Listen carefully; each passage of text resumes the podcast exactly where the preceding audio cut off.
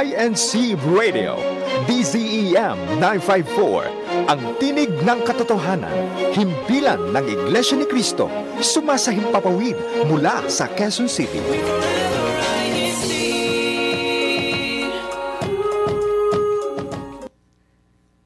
Ang INC Radio DCEM ay kasapi sa KBP, Kapisanan ng mga Broadcaster ng Pilipinas. Philippine Standard Time, 1.31 na po ng hapon. Susunod na po ang programang Suriin Natin. Makakasama po natin ang kapatid na Israel Solano at kapatid na Gerson Nonato.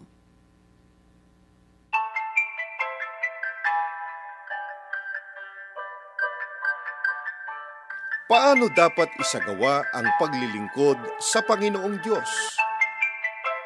Aling aral ang dapat sundin at sampalatayanan sa ikapagtatamo ng buhay na walang hanggan? Upang ating matiyak ang kasagutan, suriin natin.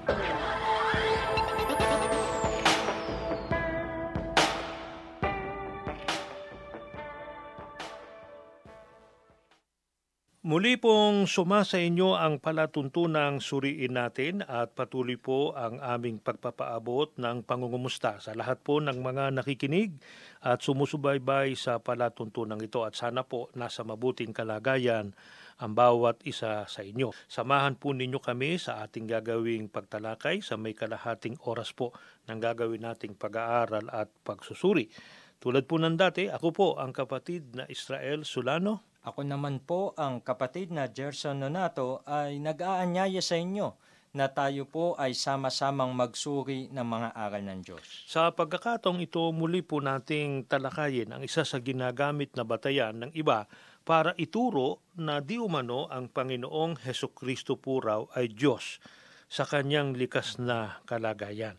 Ang kanilang sinasabi po ay ganito, kung talagang kayo'y kay Kristo, ang mga iglesia ni Kristo, bakit daw ang paniniwala ng mga iglesia ni Kristo kay Kristo ay tao? Hindi ba anya ang tamang paniniwala sa Kanya ay Diyos?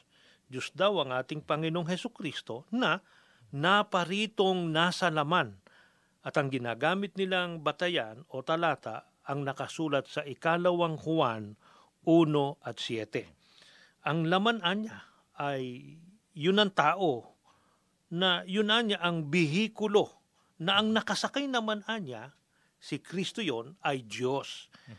Hindi anya siya naparitong tao kundi nasa laman. Yan ang kanilang paliwanag o pagpapakahulugan sa nabanggit na talata. Mabuti siguro kapatid na Gelson ay basahin muna natin yung nakasulat sa Opo. ikalawang Juan 1.7. Opo, ganito po ang ating mababasa.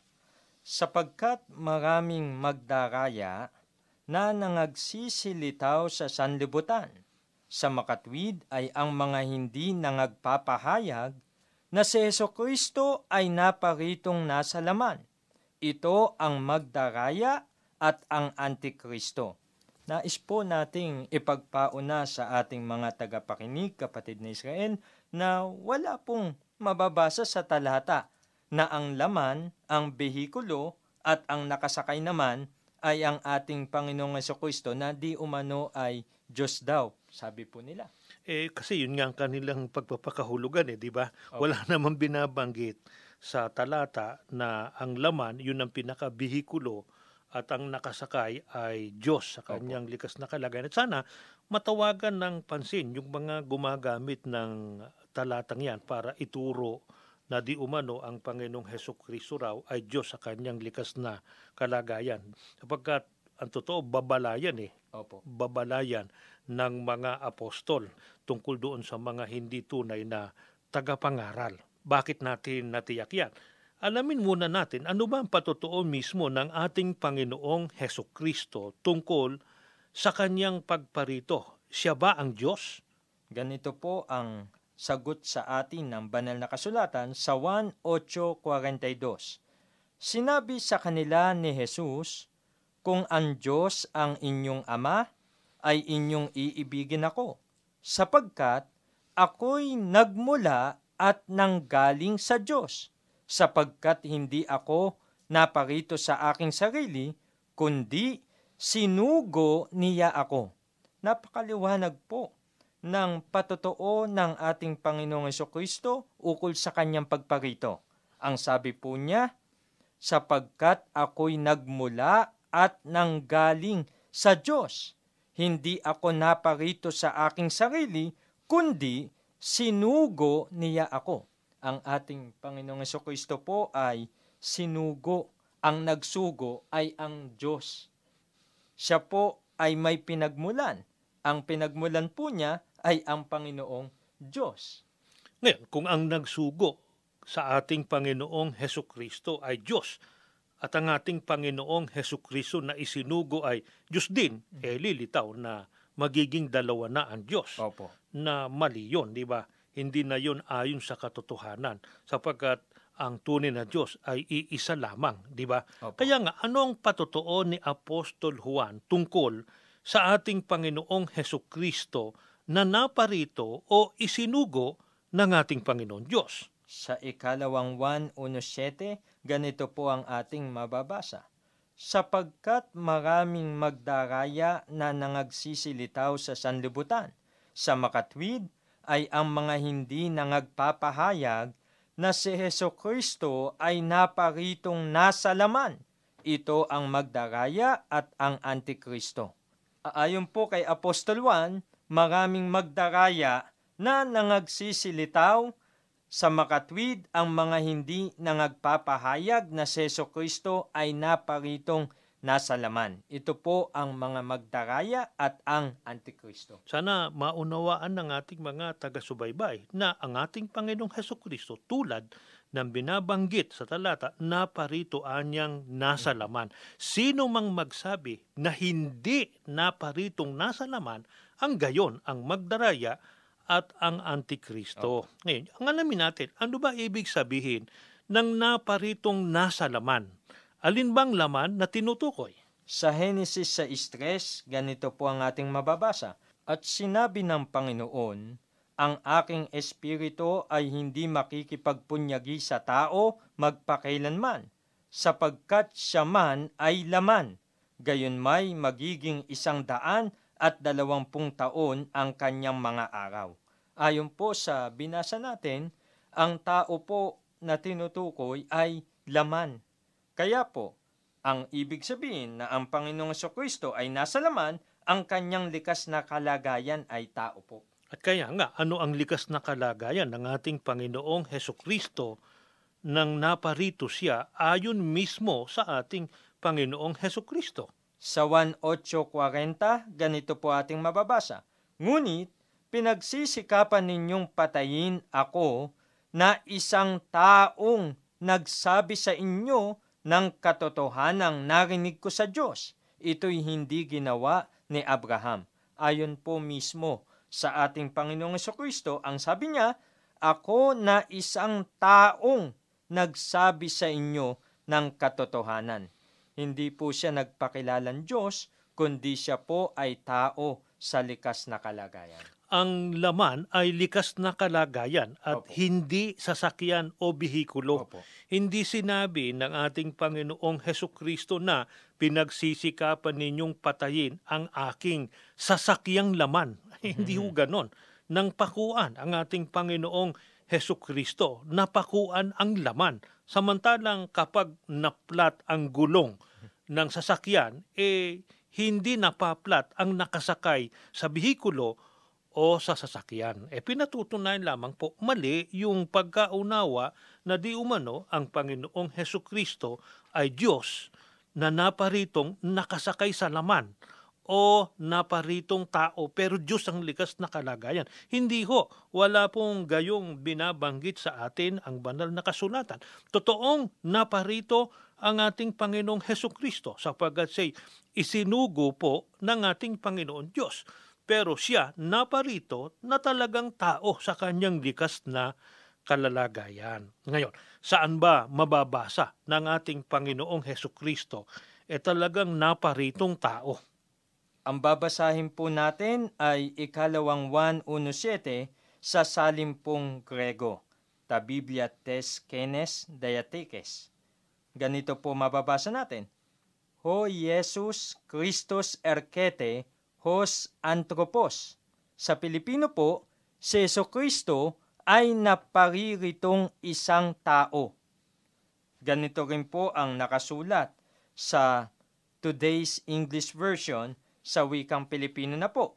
Maraming mandaraya ang lumitaw sa sanlibutan, mga taong hindi kumikilala na si Yeso Kristo ay naparito bilang isang tao.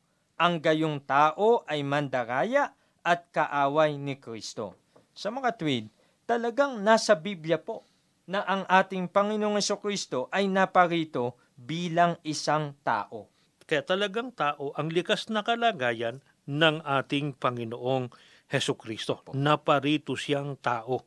Hindi ho yung nakasakay pa siya sa bihikulo na tao. Hindi ho ganon. Ngayon, ano pa katunayan na talagang naparito ang ating Panginoong Heso Kristo na tao sa kanyang likas na kalagayan?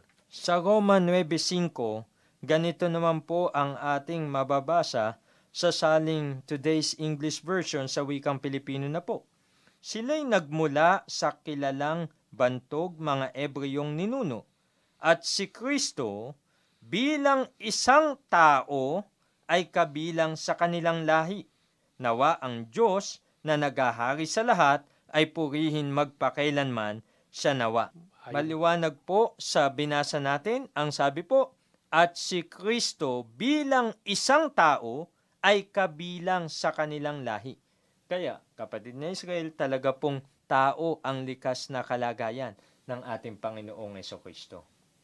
Ngayon, ang kanilang sinasabi ukol sa bagay na yan, eh kaya daw may mababasa sa Biblia na si Kristo'y tao sapagkat siya ay Diyos na nagkatawang tao. Ano naman ang masasabi mo, kapatid na Gerson, dun sa mga naniniwalang ang ating Panginoong Heso Kristo raw ay Diyos na nagkatawang tao. Ganito naman po ang pahayag po sa atin ng banal na kasulatan sa gawa 14.11 hanggang 12. Nang makita ng mga tao ang ginawa ni Pablo, sumigaw sila sa wikang likaw niya. Nagkatawang tao ang mga Diyos at bumaba sa atin. Tinawag nilang Sus si Bernabe at Hermes naman si Pablo, pagkat siya ang pangunahing tagapagsalita. Sa mga talatang binasa po natin, ang sabi po, nang makita ng mga tao ang ginawa ni Pablo, ay sumigaw sila at nagsabing nagkatawang tao ang mga Diyos at bumaba sa atin. Tinawag po nilang Sus si Bernabe at Hermes naman si Pablo. Ano po dapat mapansin ng ating mga tagapakinig? Na ang paniniwalang ang Diyos ay nagkakatawang tao ay paniniwalang pagano. Eh ano bang uring mga tao ang mga pagano ayon na rin sa patutuon ng banal na kasulatan? Sa Efeso 4.17 hanggang 18, ganito po ang sagot sa atin ng banal na kasulatan. Kaya't ito ang masasabi ko, sa pangalan ng Panginoon, huwag na kayong mamuhay gaya ng mga paganong walang kabuluhan ang mga iniisip at nadirimlan ang kaisipan dahil wala silang pagkaunawa at matigas ang kanilang puso. Hiwalay sila sa buhay na mula sa Diyos. Ang Biblia po ang may sabi nito na ang mga pagano po, ayon po sa ating binasa, ang sabi po, wala silang pagkaunawa at matigas ang kanilang puso, hiwalay sila sa buhay na mula sa Diyos. Kaya ayon na rin sa pagtuturo pa rin ng mga apostol, huwag anya kayong mamuhay gaya ng mga paganong walang kabuluhan, ang mga iniisip at nadirimlan ang kaisipan. Ang mga pagano po, kaibayo ng mga Kristiyano. Kaya ang paniniwalang ang Diyos ay nagkatawang tao, eh hindi po paniniwalang Kristiyano. Labag yan sa kalooban po ng ating Panginoon Diyos na nakasulat sa Biblia. Hindi yan sang-ayon sa katotohanan. Kailanman ang Panginoon Diyos po hindi ho nagkatawang tao. Hindi rin po Diyos ang ating Panginoong Heso Kristo na nagkatawang tao. Bakit? Ilan ba at sino ang tunay na Diyos na kinikilala ng mga tunay na Kristiyano? Sa unang Korinto 8.6, ganito po ang pagtuturo ni Apostol Pablo. Ngunit sa ganang atin ay may isang Diyos lamang, ang Ama, na buhat sa Kanya ang lahat ng mga bagay at tayo sa Kanya, at isa lamang Panginoon, si Yeso Kristo, na sa pamamagitan niya ang lahat ng mga bagay at tayo'y sa pamamagitan niya. Napakaliwanag po ng pagtuturo ni Apostol Pablo. Ang sabi po niya, sa ganang atin may isang Diyos lamang. Hindi po dalawa, hindi tatlo. E sino po yun? Ang sabi po niya, ang Ama na buhat sa Kanya ang lahat ng mga bagay. Kaya, ang paniniwalang Kristiyano, kapatid ni Israel, ay isa lamang po ang tunay na Diyos, ang Ama po lamang. At hindi ang anak, hindi ang ating Panginoong Heso Kristo. Ang Ama lamang ang siyang iisang tunay na Diyos. Pero bakit sinabi diyan ni Apostol Pablo na sa ganang atin ay may isang Diyos lamang na walang iba kundi ang Ama? Sa unang Korinto 8.7, ganito po ang ating mababasa. Gayon may wala sa lahat ng mga tao ang kaalamang yan, kundi ang ilan na hanggang ngayon ay nangamimihasa sa Diyos-Diyusan ay kumakain na parang isang bagay na inihain sa Diyos-Diyusan at ang kanilang budhi palibas ay mahina ay nangahahawa. Ang sagot po ng Biblia kung bakit sinabing sa ganang atin ay may isang Diyos lamang, ang sabi po ni Apostol Pablo, gayon may wala sa lahat ng mga tao ang kaalaman niyan. Wala po kasi ito sa iba pong mga tao.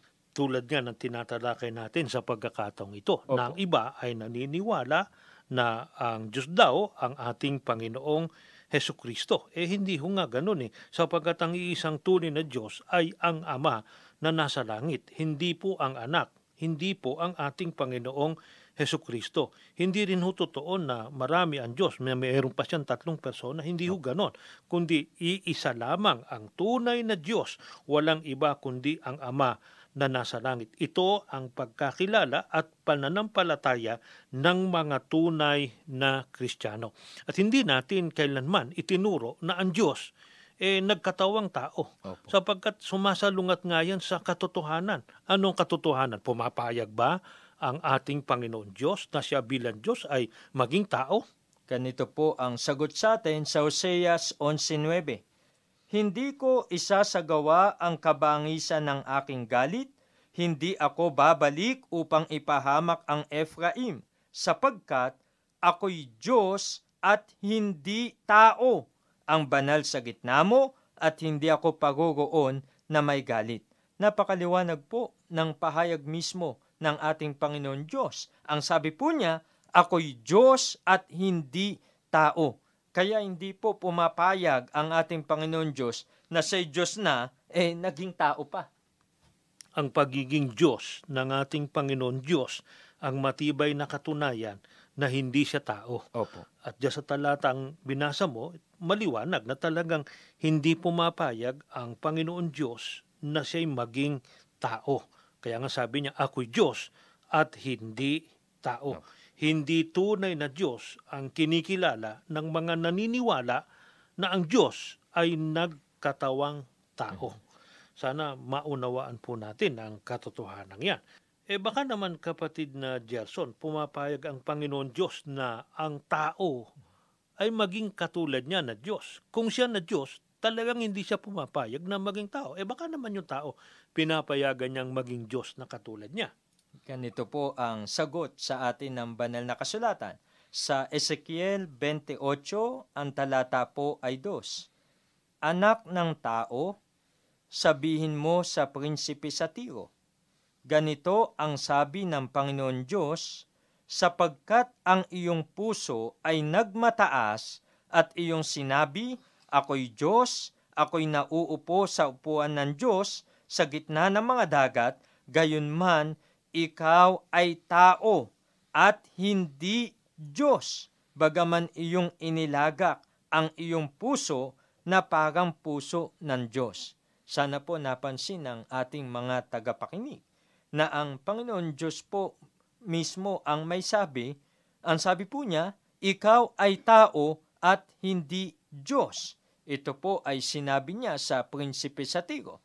Kaya nangangahulugan lamang na ang Panginoon Diyos ay hindi po pumapayag na ang tao ay maging Diyos. Mhm. Kung ang sabihin nila, eh ang tinutukoy naman dyan yung prinsipe sa tiro eh. Hindi naman ang ating Panginoong Heso Kristo. Ano bang masasabi mo ron, kapatid na Jason? E bagaman ang tinutukoy po ay prinsipe sa Tiro, ang hindi po pinayagan ng Diyos sa prinsipe sa Tiro, e yun siya'y maging Diyos. Yung kanyang pagiging tao, e magiging Diyos. Hindi ang pinag-uusapan yung pagka-prinsipe niya, di ba? Kundi ang pinag-uusapan yung pagiging tao niya.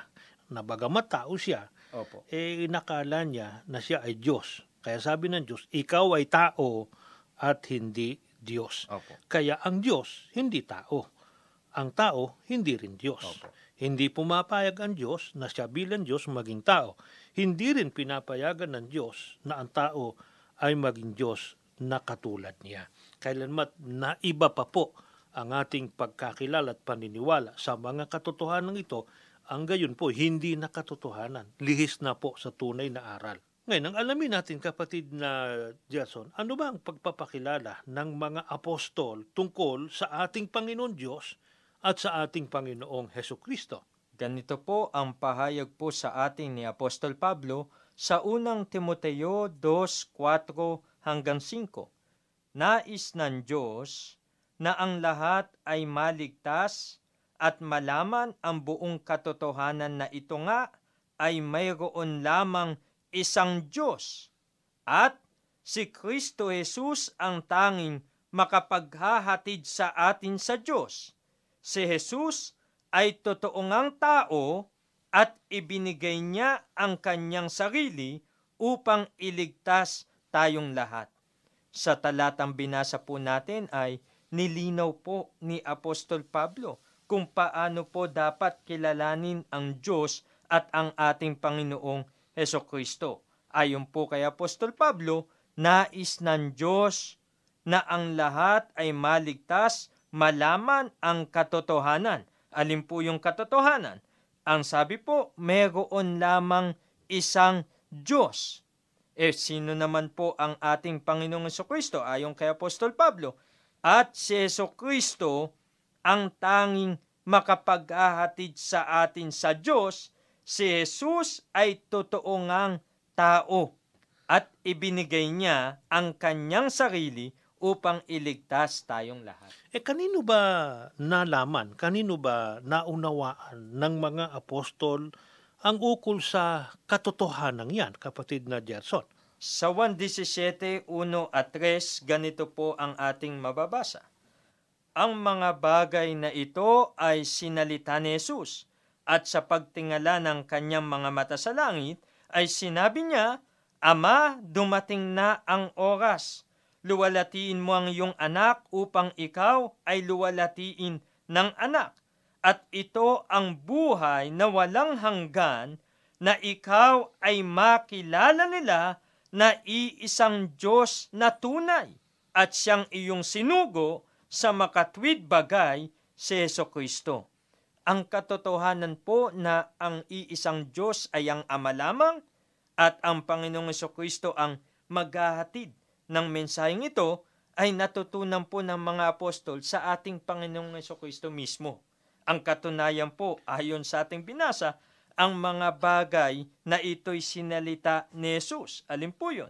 Ang sabi po niya, ikaw ay makilala nila na iisang Diyos na tunay. Yung ikaw po na tinutukoy niya, hindi yung kanyang sarili, kundi yung kausap po niya na sa pagkakataong yun ay nananalangin po siya sa Ama. Kaya ang ating Panginoong Heso Kristo mismo ang nagpakilala kung ilan at kung sino ang tunay na Diyos. At ang ipinakilala nga niya na iisang tunay na Diyos ay ang Ama na nasa langit. Kaya hindi katakatakang ito rin ang itinuro ng mga apostol. Ang isang Diyos lamang ay ang Ama, samantalang ang ating Panginoong Heso Kristo ay tao. Siya ang tagapamagitan sa atin at siya anyang makapaghahatid sa atin sa ating Panginoon Diyos. Sana po sa mga katotohanan ito na amin pong ipinaglingkod sa inyo, eh dito namin kayo makasama. Maunawaan, makilala natin, sampalatayanan natin, iisa lamang po ang tunay na Diyos, ang Ama na nasa langit, ang ating Panginoong Heso Kristo po ay tao sa kanyang likas na kalagayan. Ngunit, dapat natin siyang kilalaning Panginoon, tagapagligtas, dapat natin siyang sambahin, sapagat ang lahat ng yan ay ayon po sa kalooban ng ating Panginoon Diyos. Maraming maraming salamat po sa inyong pagsubaybay. Tayo po muna ay manalangin. Panginoon po namin Diyos, Opo. Minsan pa po pinupuri ka namin. Amen. Ikaw po ang nag-iisang tunay na Diyos. Amen. Salamat po ginagamit mo ang programang ito Amen. upang ipahayag ang katotohanan ukol sa iyo. Amen. Ama, tulungan mo po ang mga taong nakikinig, ang mga nagsusuri sa programang ito. Maunawaan nila na ikaw ang isang Diyos na dapat kilalanin at ang iyong bugtong na anak ay iyong isinugo upang matamo namin ang pangakong kaligtasan. Amen. Ama namin Diyos, patuloy po na pagpalain mo ang bawat isa sa amin at patuloy pong igawad ang mga biyaya sa bawat tahanan ng mga nakikinig. Amen. Panginoon po naming Yeso Kristo, ikaw po ang nag-iisang tagapamagitan namin sa Ama. Maawa kang patuloy na ipamagitan po kami at patuloy na iugnay sa diwat layunin ng pamamahalang inilagay ng Diyos sa Iglesia. Ama namin Diyos, sumasampalataya na po kami. Iginawad mo na mga biyaya at pagpapala. Patuloy mong pagpapalain ang programang ito upang magamit po na maipahayag ang iyong mga katotohanan at marami pang tao ang makapaglingkod sa Amen. iyo. Buong galang naming hinihilingan lahat sa pangalan ng Panginoong Kristo na aming dakilang tagapagligtas. Amen.